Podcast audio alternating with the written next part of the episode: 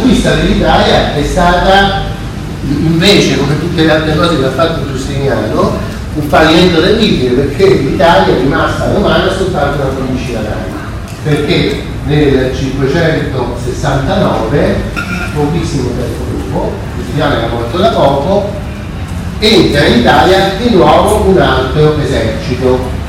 Questo esercito è stato chiamato il popolo dei Longobardi. Vi ho detto ieri che la storia dei Longobardi la racconta un ecclesiastico, un monaco benedettino del monastero di Monte Cassino, che si chiamava Paolo Diacono.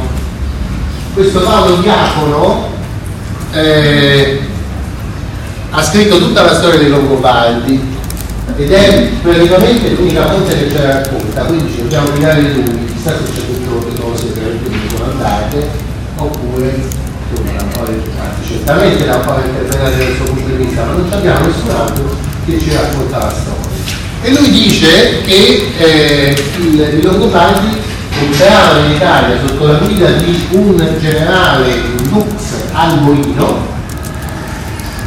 La data è stata discussa, adesso mi sembra già stata fissata al cinquecentosessantanove, eh, alla testa, come al solito, di vari gruppi di barbari.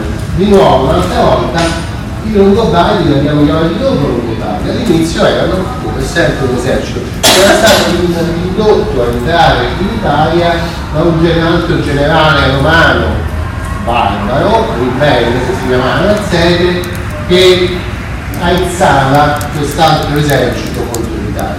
La conquista è stata un po' ridicola, cioè eh, siccome l'Italia era così strillata, non c'erano forze, non c'era organizzazione, quindici anni dopo la fine della guerra gotica non si erano riusciti ancora a organizzare.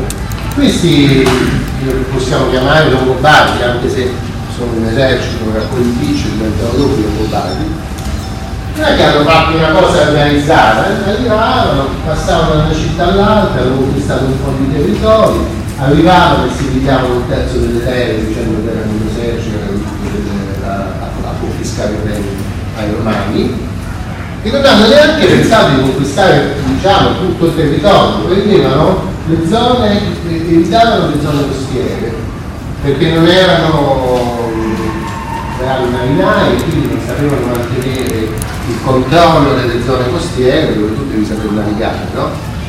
Quindi hanno conquistato tutta l'Italia del nord e passando solamente dal Friuli, conquistato l'Italia del Nord, che poi si è chiamata Longobardia, cioè Lombardia, la Lombardia era Longobardia. Poi tutta l'Italia appenninica, facendo qualche po- poche puntate sul mare, in genere mantenendosi sulla zona centrale dell'Italia, arrivando giù fino a Benevento. Quindi non è stata una conquista dell'Italia, è stata una conquista di un bel pezzo dell'Italia, ma non di tutta. Anzi, da quando entrano i Longobardi in Italia fino all'unità d'Italia con la conquista di Roma nel milleottocentosettanta, l'Italia è stata sempre divisa, non è mai stata più una sola, fino al milleottocentosettanta quando si fa l'Italia, no? Perché i Longobardi non l'hanno conquistata tutta, hanno lasciato pezzi sotto il controllo dei bizantini che l'avevano conquistata con la guerra gotica, e questi pezzi sono le due isole, Sardegna e Sicilia, Corsica, e, e poi il tappo e la punta dello stivale, cioè tutta la Puglia e tutta la Calabria. Poi molte zone costiere, la zona di Ravenna, la zona di Venezia, la zona di Roma, la zona della Liguria, la Liguria e la Lunigiana, cioè la, la Toscana costiera del nord, fu conquistata dai Longobardi un po' più tardi della nostra conquista. Quindi noi abbiamo già una mappa dell'Italia fatta di diverse dominazioni, almeno due grandi dominazioni, i Longobardi in tutte le zone centrali, i bizantini nelle zone costiere e in tutta la Puglia e tutta la Calabria con questi monti.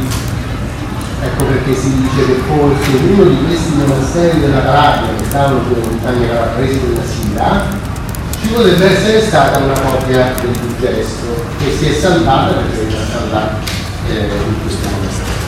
Poi dovete considerare, non so, grandi signori ecclesiastici come Monte Cassino. Monte Cassino già cominciava ad avere una piccola una zona di sua proprietà che sostanzialmente fuggiva al controllo dei Longobardi. Insomma, i Longobardi sono parecchio disorganizzati. In quel testo che vi ho distribuito descrivo un po' i re che si sono succeduti, e praticamente più della metà sono morti ammazzati, eh, hanno fatto scontentini. Poi in un certo periodo hanno deciso che volevano vivere senza re, talmente erano disorganizzati, non dicevano tanto, no, stiamo uno per tanti soldi. Ogni duca longobardo, cioè ogni generale dell'esercito che era stabilizzato in un certo posto, e i re che se ne fregano. Poi però, come era successo pure per altri barbari, ce ne racconta Procopio di Cesarea, di cui ho parlato ieri, lo storico greco che racconta di Giustiniano,